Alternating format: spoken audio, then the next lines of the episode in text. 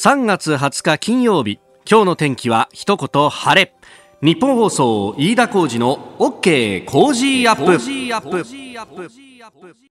朝6時を過ぎました。おはようございます。ニッポン放送アナウンサーの飯田浩二です。おはようございます。ニッポン放送アナウンサーの新行市佳です。ニッポン放送飯田浩二の OK Cozy up。この後8時まで生放送です、えー、今日は春分の日。祝日。まあ3連休という方も多いですよね、はい、いいお天気なんだこの3連休そうなんですよ。ねね気温も上がりますしね。今日何？20度以上？今日20度です東京都心は。いやそうなるともうコートいらねえよなって感じになるんですですけれども、うん、そして普段だったらね、これだけ暖冬でもうすでに開花から1週間じゃないですか。私もあの、昨日もちょっとですね、近所の土手を犬と散歩したんですけど、うん、もう結構つぼみもほころんでいて、いや、これはで、しかも昨日南風が結構吹いてて、はい、あの、夕方ぐらいはまだね、雨も降ってなかったんで、これはいい陽気で気持ちいいぞと思うんですけれども、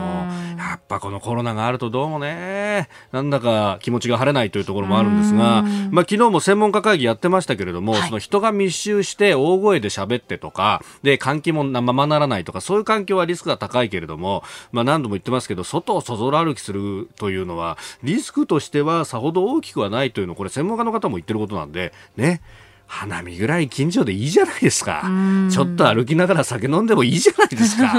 本当に。まあね、いろんなとこ影響出てるなと思って、あの、私、この近所の新橋のですね、はい、あの、ニュー新橋ビルってあるじゃないですか。あ、ありますね。あそこに1階はチケットショップがいっぱいあるんですよ。はい。あれをこう定期的に覗いてですね、ほうと思うのが好きで、あの、よく行ってるんですよ。で、行ってその、あの、あ、これが安くなってんな、じゃあここも行けるなとか妄想で旅をするのがすごい好きなんで、それで行くわけですよ。はいはい、安いよ。やっぱりそうなんですか？あのね、特に新幹線が安いの。へ新幹線のチケットって、ああいうチケット屋さん行ってもあんまり引かないんですよ。せいぜい1000円、2000円ぐらいしか引いてないことが多くて。っていうのは、基本的に割引の運賃ってあんま出ないじゃないですか。確かに。割引の運賃で一番あるのは、回数券なんですよ、で回数券を大量に仕入れてそれを利ザヤ取ってちょっと安く売るみたいなことをこうあのチケット屋さんはやってるんですけどだからあの鞘を抜く分だけですね逆にあのお客さんにはそんなに安い料金は提示されないわけですよ。ところがあの今さあの期限がその回数券の期限が迫ってるやつなんかもさ、うん、年度末だからあるのよ、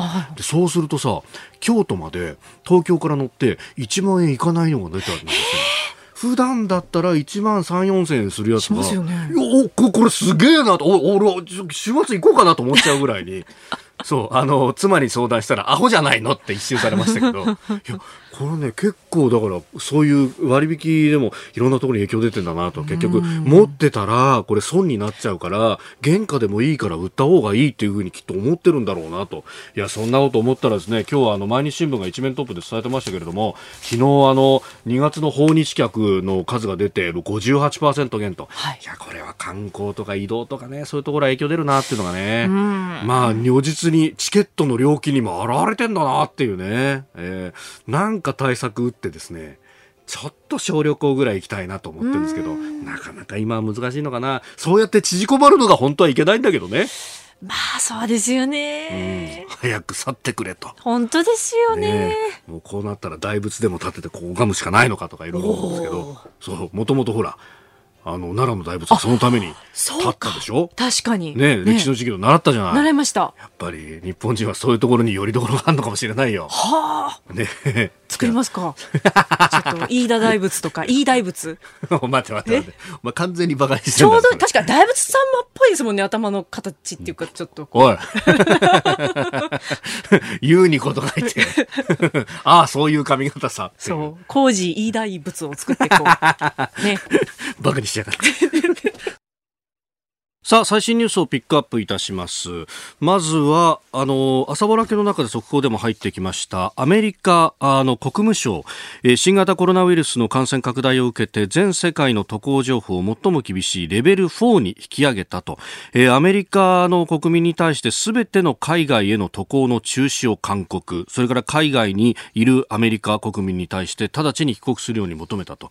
まあ、これだけの制限をかけてきているっていう相当これは本気だと。ういうことなんですが、まあ、航空業界であるとかいろんなところにかなり大きな影響があると。もうすでにね、あの、アメリカの航空機大手、ボーイングが、まあ、もともとボーイングはその 737MAX っていう新しい飛行機がいろんな航空があって、ひょっとしたらそれは、あの、ボーイングの設計のミスだとか、ソフトウェアのミスなんじゃないかというようなことも言われていて、もうあの、売り上げが本当立たなくなってしまって、そもそも業績が悪化していたんですが、このコロナのショックでさらにそれがきつくなってきたと。えー、もう政府がこれ救うんじゃないかというような話まで出てきてますけれども、まあ、それ以外にも航空業界、まあ、あね、えー、いろんな会社に影響が出るんじゃないかということが言われております。えー、それから長官各紙入ってきましたがこれコロナウイルスが一面ともう一色というような感じです。昨日はあの政府の専門家会議が開かれました、えー、それについて一面トップ4紙朝日読売産経それから東京と朝日は大イベントなお慎重、えー、そして、えー、休校一部解除容認と一面トップに取っているのが産経とそれから東京と。で読売新聞は爆発的患者増を警戒という書き方をしております。でこれまあ関心も高いんでメールもいろいろいただくんですが白いパンジーさん船橋市65歳の方。専門家と称する方はどうしてこうも横文字を使いたがるんでしょうか。一番危険なのは高齢者なんですよ。だったら高齢者にも理解しやすいような分かりやすい言葉で説明すりゃいいのにと思います。オーバーシュートってこれバスケット用語なんじゃないのと高齢者としては思ってしまいますとうん確かにその横文字ばっかりっていうのはね。でこれねただあの私が個人的に思うのは専門家をここで攻めてしまうと、専門家が萎縮して情報を出さない方が多分僕は怖いと思うんですよ。で、専門家の人たちは、それそれを専門でやってるんで、どうしてもこういう用語を使ってしまいます。オーバーシュートって何かっていうと、これまさに読売新聞の一面トップなんですよ。爆発的な患者の増加をオーバーシュートっていうふうに予言するんですよ。で、これの問題点は、そのオーバーシュートって言葉を、次回も込めて言いますと、メディアが面白がって使うじゃないですか。面白がってと言ったら語弊があるんですけれども、やっぱり印象に残る言葉なんで、オーバーシュートっていうのを見出しで出したりとか使うじゃないですか。で、あの、確かにその後字幕とかで言い換えてはいるんですけど、やっぱオーバーシュートって見えるとなんだこりゃってそっちばっかりが目いっちゃうわけですよね。これ、あの、僕もですね、あの、経済の話とかするときに横文字を使いがちなので、これで本当に自戒を込めてというか気をつけても使っちゃうんで、あの、なんかあったら指摘してくださいね。ええ、お前分かりづらいよっていうのぜひ指摘してください。あの、これオーバーシュート爆発的患者増って意味だというのをちゃんと書かなきゃダメだよなと。そのまんまあの出しゃいいってもんでもないよなと。なんかこれを分かりやすくちゃんと言い換えてあの意味が通じるようにするっていうのはこれ、えー、メディアの責任放棄の部分っていうのも反省も込めてちゃんと自覚しなきゃいけないなっていうのはすごく思います。はい。えー、それからですねもう一つあの各紙あんまり大きくは報じないところも多いんですけれども新しいですね、イージス艦が、えー、昨日収益いたしました。えー、マヤという名前のイージス艦で、えー、日本が持つイージス艦としては7隻目になるそうなんですが、えー、これ、毎日新聞がね、結構大きく取り上げていて、へえと思ったんですけれども、まあ、の、共同光線能力といって、これ、あのー、アメリカのですね、イージス艦と、情報の共有をかなり強化すると。で、どう強化するかっていうのが、これ、例えばの例なんですが、じゃあ、日本海にこのマヤがいますと。えー、で、えー、太平洋側にアメリカのイージス艦がいますと。で、某国から、えー、ミサイルが発射されましたと。いうことになると、当然近いところのレーダーの方がキャッチするのが早いわけですよ。で、キャッチするのが早いと、どこ飛んでいくかっていうのも、こう、大体分析がすぐできると。で、ところが、太平洋側にいるアメリカのイージス艦は、ひょっとしたら狙われてるかもしれないけど、まだ全くわからないという時に、日本のマヤちゃんが取ったデータを全部、アメリカと共有してですね、えひょっとしたら狙われてるかもしれないぞと、こういう向きでこうやって言ってますよっていうデデータを共有すると、アメリカのイージス艦は、おお、そうか、だったらこう、これを打って対処しようみたいなことを独自にやってくれるというようなデータリンクを相当強化する。これを共同光線能力というそうです。え、えー、これをですね、持った、えー、イージス艦が収益したというニュース。ただこれを平時でやると、憲法に違反するんじゃないかということを、えー、毎日新聞は見出し、サブの見出しでも書いてきてると。まあこれあの、アメリカのイージス艦が、えー、情報を元にして自分で判断して撃つとか、あるいは逆に日本のイージス艦がアメリカからデータ提供を受けて自分で判断して撃つんだったら、それは個別的自衛権ということになるんですけれども、これ、あのーね、えー、個別的自衛権の集団的自衛権の話なんですが、あの、アメリカ軍と完全に作戦行動を一緒にやっちゃうと、それは、え、えー、憲法9条の第2項が禁じてですね、えー、陸海空その他の戦力はこれを保持しない。そして、公選権は認めないという、その公選権に抵触しちゃうんじゃないかというところになるんで、えー、毎日新聞はやっぱりここはね、違憲じゃないかみたいなところも、ちょっと懸念というふうに書いていると。まあ、ただ、あの、どうやって日本を守るんだということになると、おこれ、あの、共同で対処する能力が高まれば、あ、日本に打ってもアメリカに打ってったと同じことになって俺らやられちゃうなと思えばそれが抑止力になると、えー、攻撃をするのをその前に止めるということになるんで、ええー、ここのところは日本の防衛には資するんじゃないかというふうにも思います。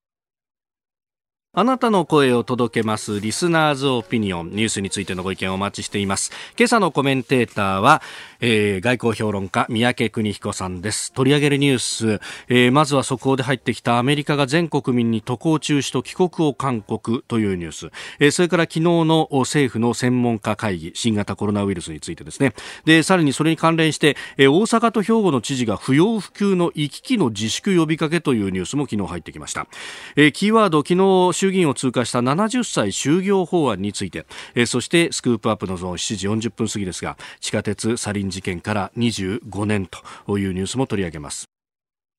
えー、今日は地下鉄サリン事件から25年、えー、様々メールもいただいております。おたまさんは、東京文京区48歳の会社員の方、えー、父が聖路加病院の清掃の仕事をしていたんですが、そうですか。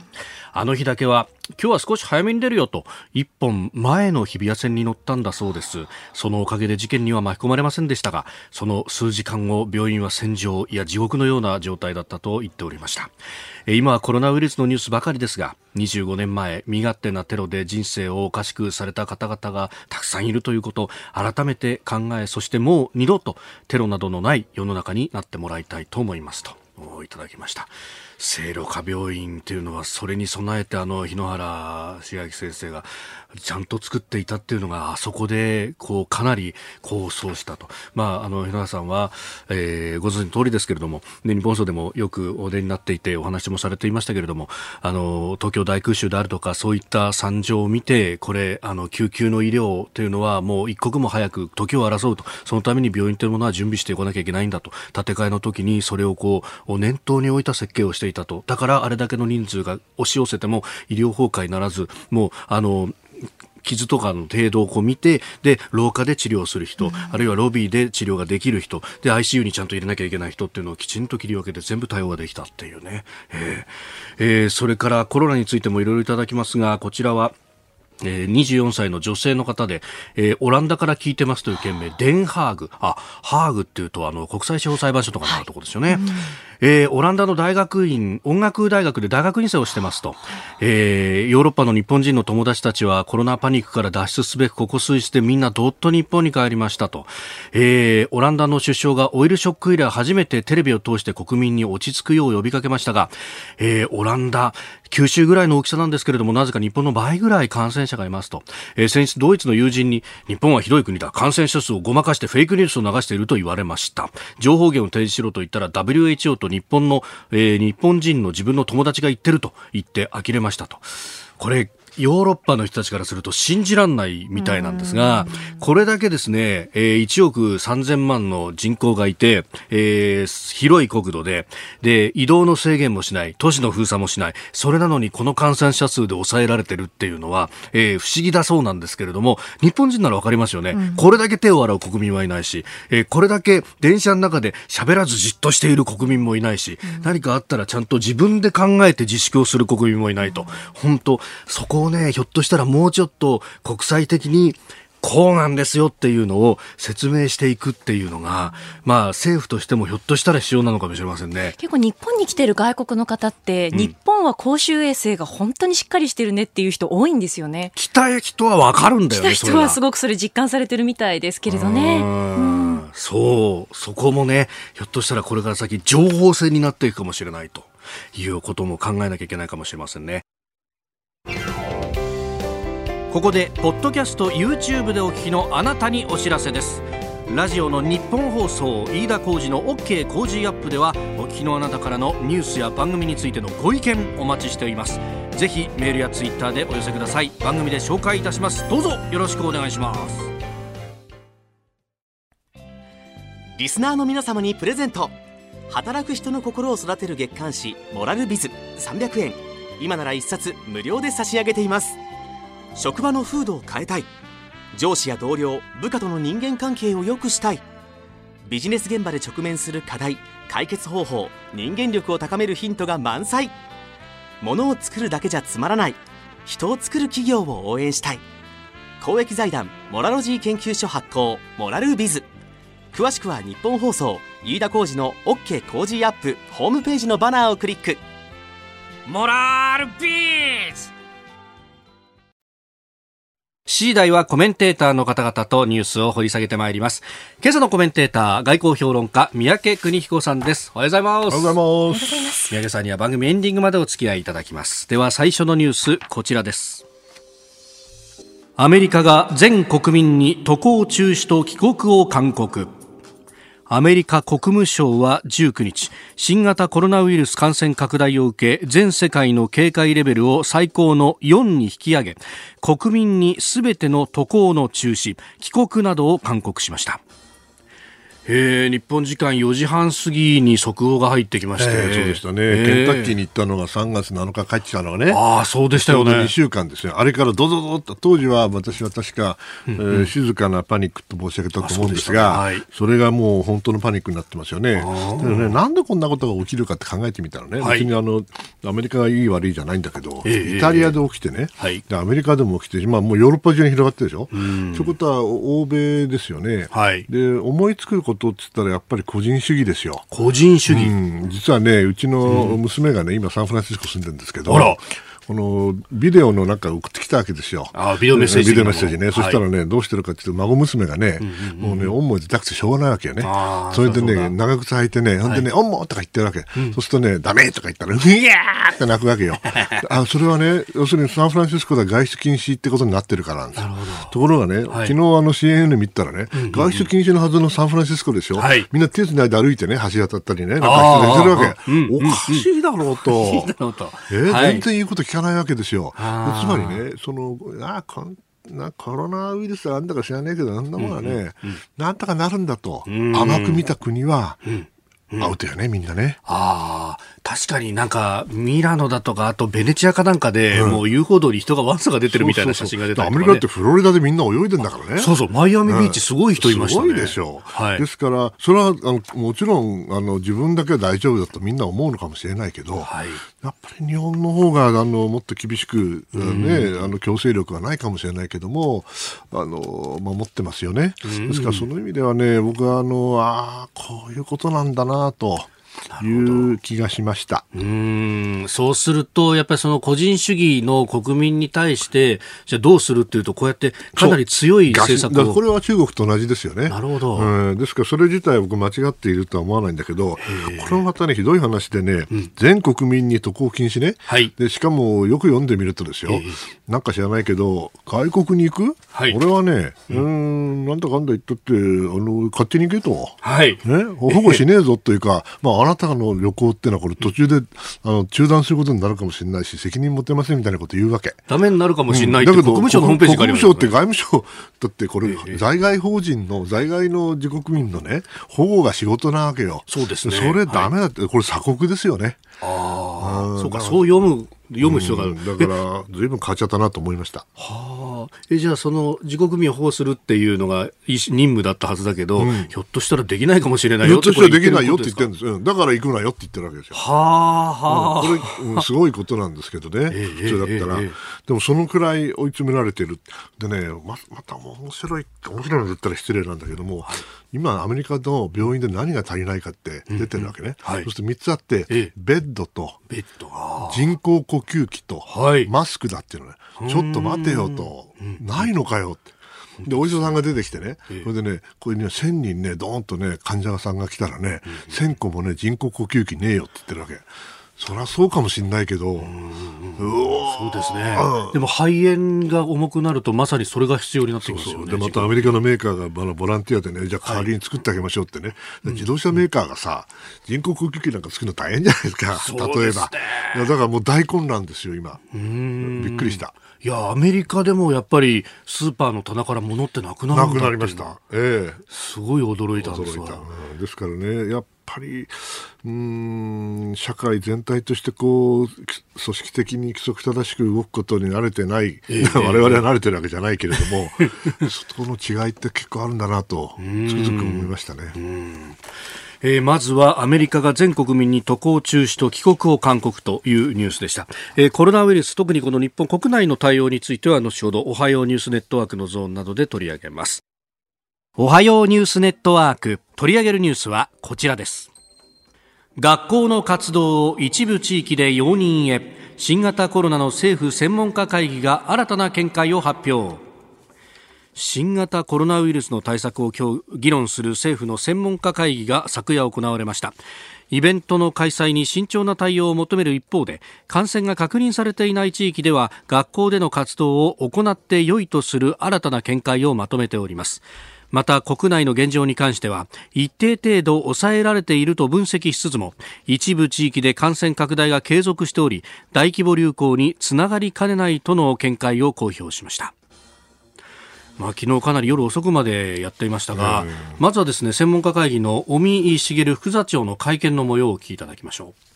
う。クラスターが断続的に発生しその大規模化や連鎖が生じオーバーシュート爆発的な患者急増が始まっていたとしても、事前にその兆候を察知できず、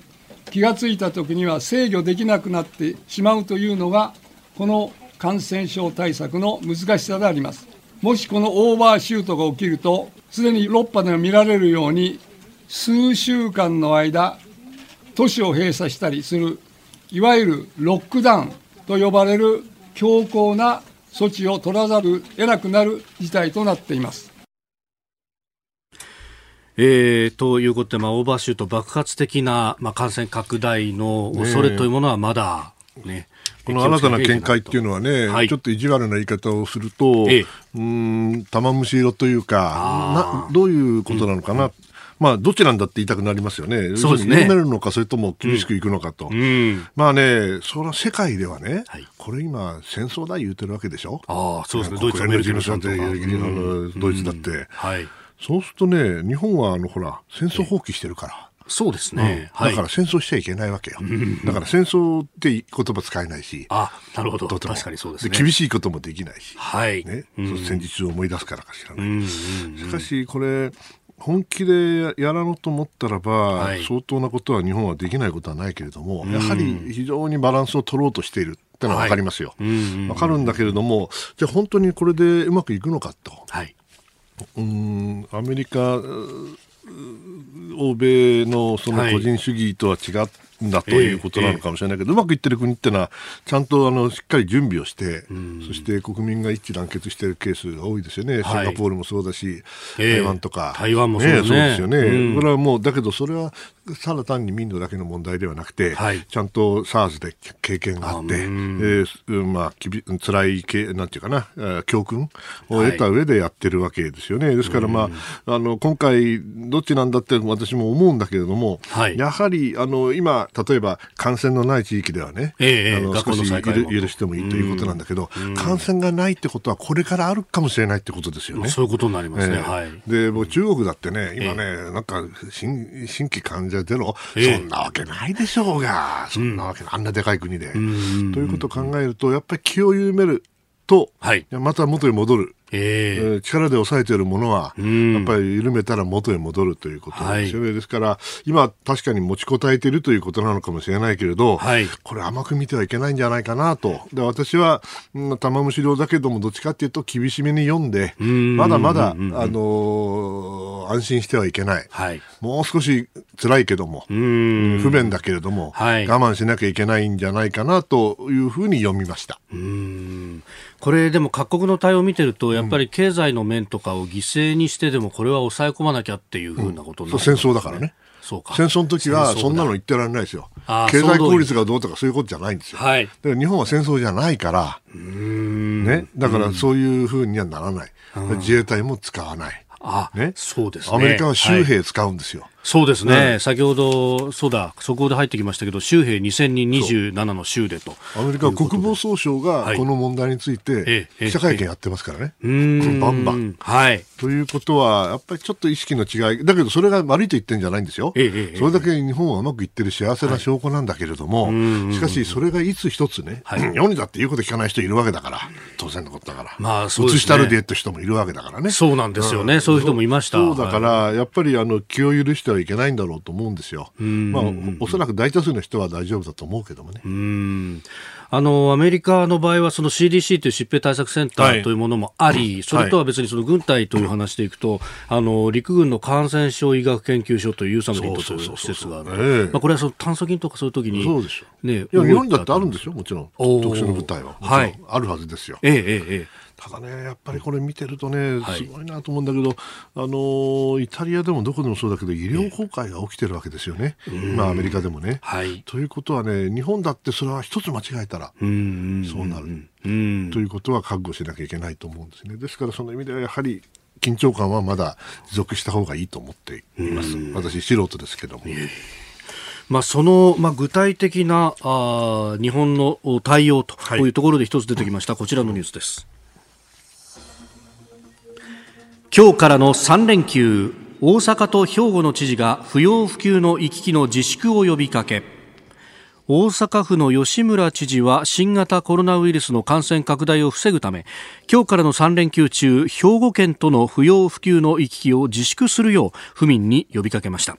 記者会見した吉村知事は兵庫や大阪ではいつ感染の爆発が起きてもおかしくない状況だと聞いていると強調しております。また兵庫県の井戸知事も大阪やその他の地域との不要不急の往来や外出などの自粛を求めたということです。いやこれ大阪というか近畿圏って、結構病院は多いっていうふうにも言われますよね。でもこれね、あの、誤解を恐れずに言うけど、失礼な話ですよね。ねえ大阪と？はい兵庫となんだと？ええあってあの一つの経済圏じゃないですか。確かにそうですね。ねえでも電車も何本もあって。何本もあります JR も阪急もうん阪神も阪神も。ええこれで止めろってのは、これは無理な話だよね。だって飯田さんだってあれでしょ、横須賀でしょ？そうです元々ねえかなはい僕も鎌倉だからさ、神奈川県と？ええええ東京都？ええはい。行き来？すんな？な。ふざけんなと。それは無理だよ。玉川で鎖国されても困るよってね。じゃあ千葉の人はどうなんだと。そうですよね。江戸川で鎖国されても困るよってなりますよね。ですから、まあ、それは気持ちはわかりますし、数字はちゃんと物語ってることは事実なんだけど、いやー、これは、対応は難しいだろうなと。そうですねね。さっきは厳しくやってくれって言ったう手前なんだけど、実はなかなか難しいと思いますよ。でもこれそうですよね。あの、まさにその呼びかけだったりとか、要請であったりとか、そううんやっぱそういうところでしか基本的にこの日本の意識としてはできない。できないんでしょうな。もちろんその気になればできるでしょ？だって非常事態、えー緊急事態宣言出して、はい。で都道府県知事が、ええその指示できるわけですから、うんうんうんね、でその意味ではまだまだあの緩い手をで十分効果があるじということですよね、はい。それだけまだこの社会に力があるということなんだろうと、裏まあ、裏返しなんだろうと思いますけど、まあしかし言われる方は大変だろうなと。そうですよね。まあこれね、知事さんたちはこう呼びかけざるを得ないし、まあ言われた方はある程度は気にするし。うんそうでもサンフランシスコはちゃんと出歩いちゃってるからねそねの結果おかしくなってるわけだからやっぱりそこはあのいろいろ考えた方がいいかもしれませんね。うんまあしかもこれ電車も相当直通運転を行ってて、ね、JR だって京都、京都や滋賀から出た電車が明石の方まで行くとか。そうそうそう。だってその兵庫県と大阪府、はい。だって京都上でつながってんだからね。ねえ。京都経由で行けばさ行けちゃうわけだあ、そうか。京都と兵庫は繋仮にがってます、ね。仮にあそこで検問しててもですよ。検問してても、はい。ええということは、えええうんなかなか難しいよなそんなこと言われてもって思うよね。普通の人はね。うんそうですよね、まあこれ世界中でそれこそね、えー、国境だとかそういうところもどう管理していくのかってそれこそヨーロッパなんかもね。ねえ。例えばですよ東京でなんかあってね、それで東京の出入り禁止になってそれでその国道1号線から高速道路から全部封鎖してですよ、はい。でお巡りさんがずっと立っててね、ええええ一人一人ね、ちゃんと本籍が東京にないといけねえとかさ、そういうふうになったとしたら大混乱だけどそれってフィリピンで起きてるわけですよね。ああそうか、フィリピンはそういう意管理をしているのまだまだ、はいあの日本なんかいい方で、えーもっとあの厳しい措置が取られているケースはいくらでもあるんだろうと思いますよね。まあ、中国の武漢封鎖はまさにそれでしたもんねあれはむちゃくちゃですよね。うんでもまあしょうがない。それが起きない起きていないからこそ、はい。この程度で済んでいるというふうに見るべきなのかもしれませんね。うーん。いや、これ結局その先ほども戦時っていう、はい。ね、ご指摘がありましたけど、やっぱその、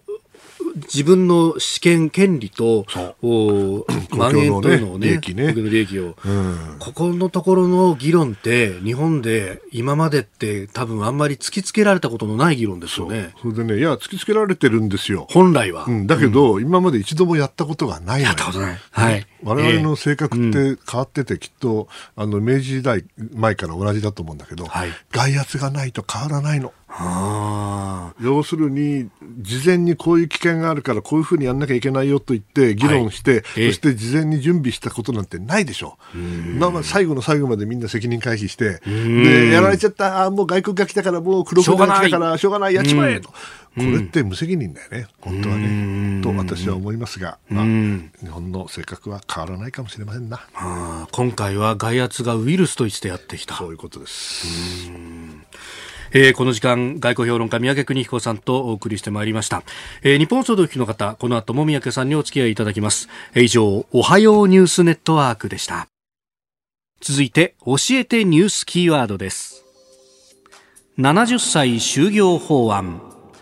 希望する人が70歳まで働き続けられるよう企業に努力義務を課すことを柱とした高年齢者雇用安定法などの改正法案は昨日衆院本会議で賛成多数となり可決されました。これは雇用保険法改正案など6つの法案を束ねたもので、えー今国会で成立しますと来年2021年の4月にも70歳までの就業機会の確保が努力義務になるということです。えーなお現在は希望者全員を65歳まで雇うことを義務としております。まあこれあの年金の受給の話だとかと、まあ、社会保険料の、ね、納付の話だとかとも表裏一体だと思いますが70まで。ねえ。僕66なんだけど、66一昔前は60で引退でね、あ定年ってやつは定年でね、60で悠々自適なはずだったわけじゃないですか。ええええで、最近は65まで働くとかになって、はい。え、65まで働くの？とか言って、65働いたよ、俺。そうですね。え？はい。66になった6になりました。らさ、また70まで働けっていうわけ。それはねえだろ、70だったら75まで働けって。そうそういうことになるかも。最後まで過労死だよ、これって。最後まで働き続ける、ねえ、それね、もう一つ、その、会社、特に中小企業のね、はい。ことを考えると、私も中小企業の親父やったことあるから分かるんだけど、これね、65の人がですよ、70まで、ね、働かたいって言ったら、はい。断れないわけだよね、これから。ん。えそしたらこれ、努力義務だからさ。今のところは努力義うん。だ努力だけど、そう言ったってこうなっちゃったらさええええ、これはもう絶対あのやらざるを得ないじゃないですか。大変ですよ、これも。でもまあ全体のね、はい。その寿命が伸びてるんだから当たり前とは当たり前なんだけど、はい。すごい時代になっちゃったなと。んね、我々がその社会に出た時に、い。ろいろおこんなのがあったわけじゃないけど正式に、ええ。社会契約ってあるじゃないですか、まあ、なんだかんだね、なんとなくこういうものだよこんなもんだよねと。はい。65ぐらいになったら、当時は60過ぎたらなんとかだよなって言ったんだそれがもうガラガラガラガラっと変わっちゃってる。ええ。そうですよね。定年なんて最初は55だったものがまず60になるそうそう。それでね55 70、で気になるのはね、はい。ていうか、高年齢者雇用安定法って、俺も高年齢者がと。ああまだ若いつもりなんだけどさ、っていう感じですよね。ですから、あらゆる意味でこう価値観がこうガラガラガラガと崩れていく感じがする。うんまた前期後期なんていう話をすると。後期高齢者なんて失礼な言い方ですよね。何が後期だと。でこれ、まあ、あのその経営側からすると、まあ、人を雇うっていうことを、まあ、それでもちろん給料が発生するんで、コストになりますけど、それとは別にその社会保険料も半額というか、労使折半ですもんね。そうですよ。その辺も考えると、やっぱそこら辺の負担ってものは結構いや大重いと。変ですよ、私も今、小さな会社をね、あの 持っていくけど、商品は自分だから、あうん。だから人なんか雇えないでしょ。うーん。雇ってたら、うそうなるわけで、それがもう少し大きな規模になって、はいそして、まあ、熟練のね、えええー方がいて、で、やりたいって言ったらそれやってもらいたい。だけど、じゃあ給料もちゃんと払わないか、当たり前よね。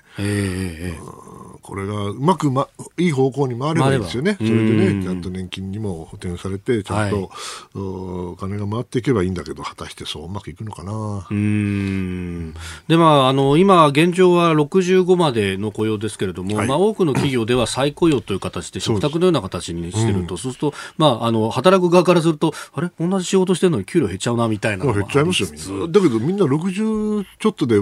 ええ。60歳でもうそれ始まってますよね。うんそうですね、60うん、同じ仕事してるけど、半分とかなんか、どのくらい減ってるか知らないけど。ええまあ、企業によってね、規定はありますけど、で、それが10年伸びるとなると、今度は、じゃあ、ちで全体の本当は賃金カーブから考えなきゃいけないっていうことになってきますよね。今までは若い時は苦労をすると、そこから一生懸命頑張ると、ん。お年を取って楽をしながら高級取りになれるんだと。それが崩れちゃった。その社会契約が崩れちゃったわけ。よ、まさにその社会契約、そう思って、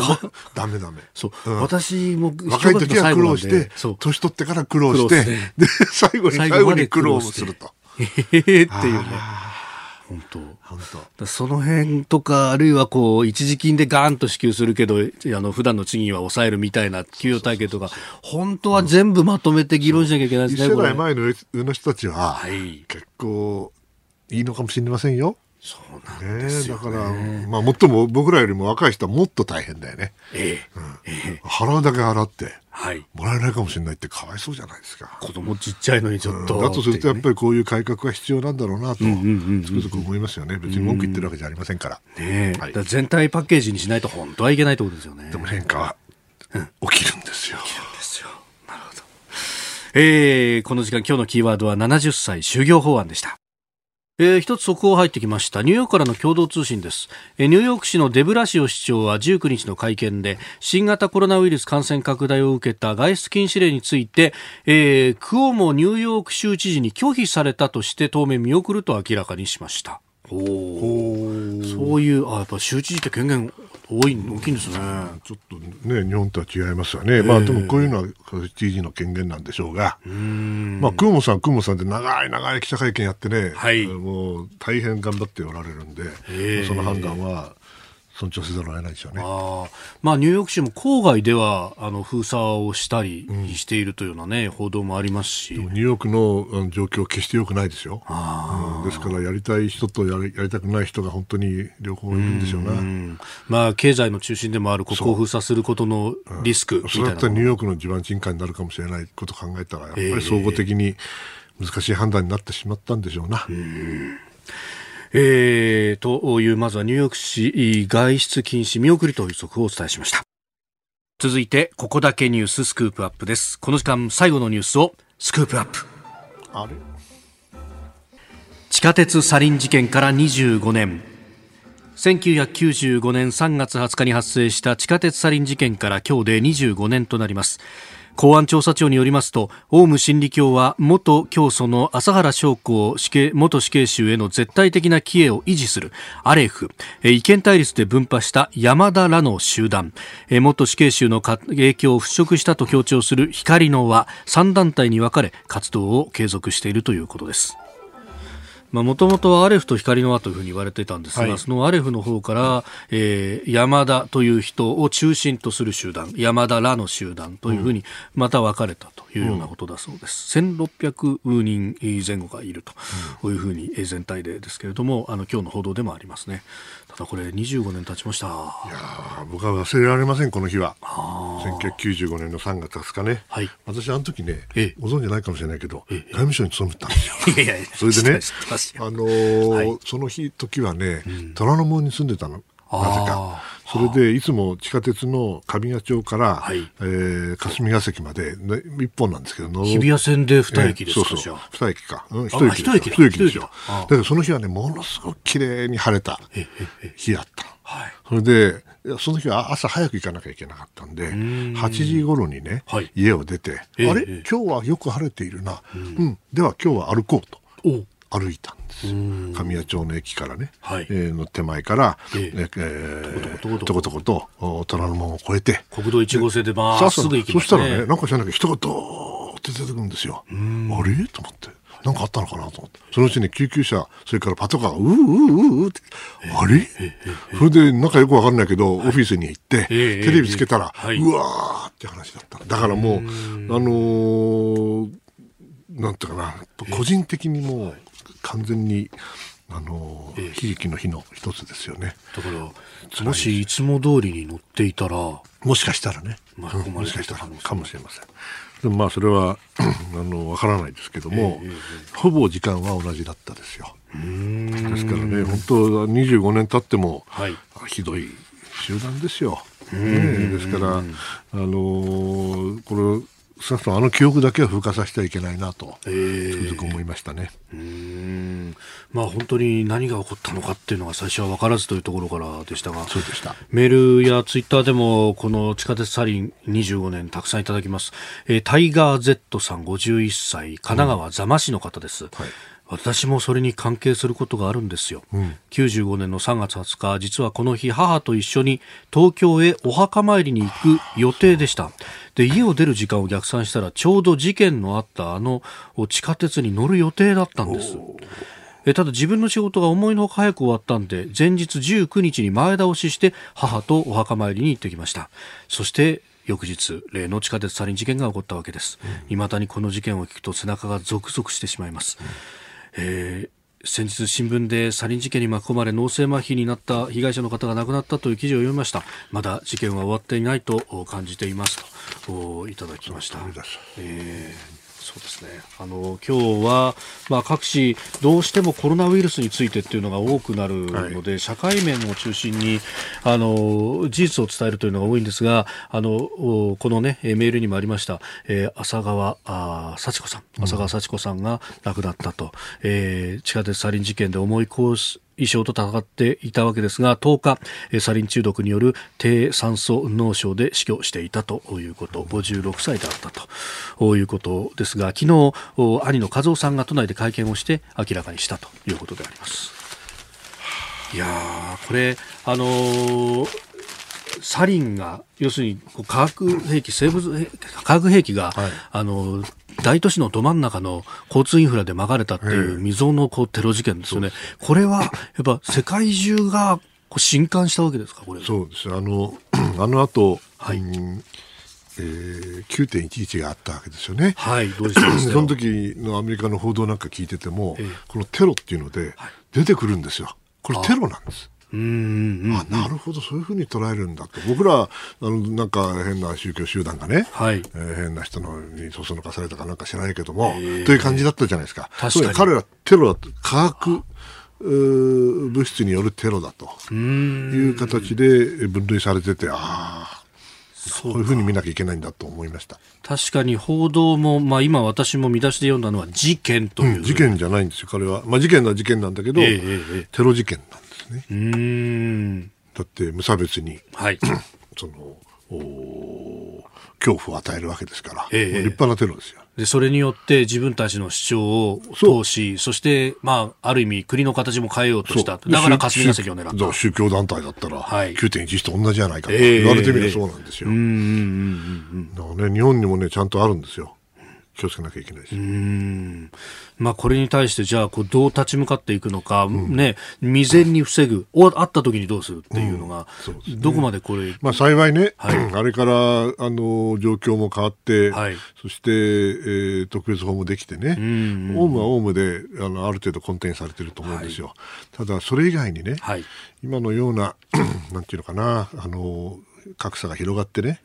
そして社会がこれでコロナでまた大騒ぎになって、はい。えーもっと格差広がるかもしれませんね。ええそういったところで、なんていうかな、あの、落ちこぼれたって言ったら失礼だけれども、苦しい思いをしている人たちの中からこういう、ええ 動きがね、ええ。出てこないとも限られませんから、確かに、まあ、あのイスラム国、いわゆる IS イスラム国がこうし伸びてきたときに、えー一匹狼型、ロはい。ンウルフ型テロというものがかなり注目された時期がありました、ネットでそういう教えに感化されて、自分で武器も調達して、たった一人で事件を起こしてしまう、たくさんの方を亡く亡くならされると。こういう新しい形っていうのがこれから先もっともっと増える可能性もあるんですよ。日本ではそれは起きてほしくないですね。でもそれはあの常にあり得ることだと思います。あの当時、はいあの言語が、まあ、日本語っていうのは特殊だからなかなか浸透しないんだっていうような話もありましたけど、んこれはどうですか？言語の壁っていうのがどこまで今これだけグローバルになってきて熱いものなのか。日本のあのなんか団体が世界中に広がるっていう意味ですか？あるいは外から、うん。外からの？はい、日本に浸透しに来る団まあしかしインターネットでやるんだったらええ。自動翻訳機もあるし、そこですよね。うんその気になればでもその気になればそれは勉強して本気でやろうと言葉のバリアっていうのはもう今どんどんどんどん小さくなってるんじゃないでしょうかね。うん。それだけに、まあ、そもそもこのコロナもそうなんだけれども、はい。あまりにもこのグローバル化が進んでね、ん。それに対する一つの警告ですよね。ん。ですから、そのテロの世界でも、から病気の世界でも、うんやっぱりある程度、その、なんていうかな、コントロールされた形の拡大でないと、はい急激にわーってやるときには一番危ないなという気がいたします。えー地下鉄サリン事件から25年今日のスクープアップでした。えーいろんな角度からですねニュースについてっていうのもいただきますね。こちらは、えー東京新宿区高志さん、えー62歳の方懸命にですね今こそ原油を買いましょうというふうに書いてあるんですが、原油価格一頃半一頃の半額でえー1バレル30ドルを下回ったと聞きます。確かにそうですね、えー今こそ100年分の原油契約をしたらいかがでしょうか？えー資源のない日本何かあると必ず原油の高騰で疲弊をしてきました。今こそ大チャンスなんじゃないでしょうか？こういう考え方は江戸時代の松坂商人の考え方なんですよというふうにもなるほど。うん。なるほたどだね、私が産油国だったら100年、今の値段で100年分なんか契約しませんよ。やっぱりそうですか、それ必ず上がると思ってるうん絶対だってこれ異常だもん。この数字は。やっぱでもこれ、相当世界中で経済が縮んでしまうっていうのを見越して値段下がってるってことなんですかね。うん、そうでしょうね。だけども、それはあの戦争だけじゃなくて、経済活動等もあるから、えええー上がったり下がったりするんですけどね。しかし、これは確かにあの、はい商人の考え方だけど、そのなかなかそううまくいかないんですよ。うーん。えーそれから、あ神奈川座間市の葵ちゃん、えー69歳の方、えー小田急線を使って新宿まで通勤してるんですが、窓が少しずつ開けられていることに協力をと、お車内でアナウンスされていますと、えー話している人も少なくなりました。でも時々ずっと話し続けている人たちがいます。そういう人たちに限ってマスクしてないんですよね。えー昨日、10時近くに帰りの電車でずっと大学の話をおしている3人の男子がいましたが、マスクなしで喋り続けてました。もっと危機感を持って人を思いやる気持ちを持ってほしいなとおばさんは思うんですが、まあこんな状況の時いろんな優しさも育ててほしいと思いますと。その通りですね、まあ、あのマスクしてさ防げるわけじゃないんだけど、これエチケットですから、ん私はちゃんと皆さんに配慮してますよっていうマスクですからね、ええええええまあ、学生には無理かね、うーんまあでねもそのくらいの配慮してもらいたいね。うーんあとはマスクがどこで手に入るんだっていうのかもしれないですね。私はね、外国人がいっぱいいてね、ああ、騒いでてええね、えええええしろって言いたいところだけど、もう外国人いないから、え 日本人が目立つ。今は。え今日もたくさんのメールやツイッターをいただきました。どうもありがとうございました。今日もポッドキャスト YouTube でお聞きいただきありがとうございました。この飯田浩司の OK 工事アップは東京有楽町ラジオの日本放送で月曜日から金曜日朝6時から8時まで生放送でお送りしています。生放送を聞き逃したあなたぜひラジコのタイムフリーサービスでニュースやスポーツエンタメなどの最新情報を通勤通学の行き帰りでチェックしてください。さらにこの番組では公式 Twitter でも最新情報を配信中。スタジオで撮影した写真などもアップしております。そしてもう一つ私飯田浩司「夕刊富士」で毎週火曜日に「飯田浩司そこまで言うか」という連載をしております。こちらもぜひチェックしてください。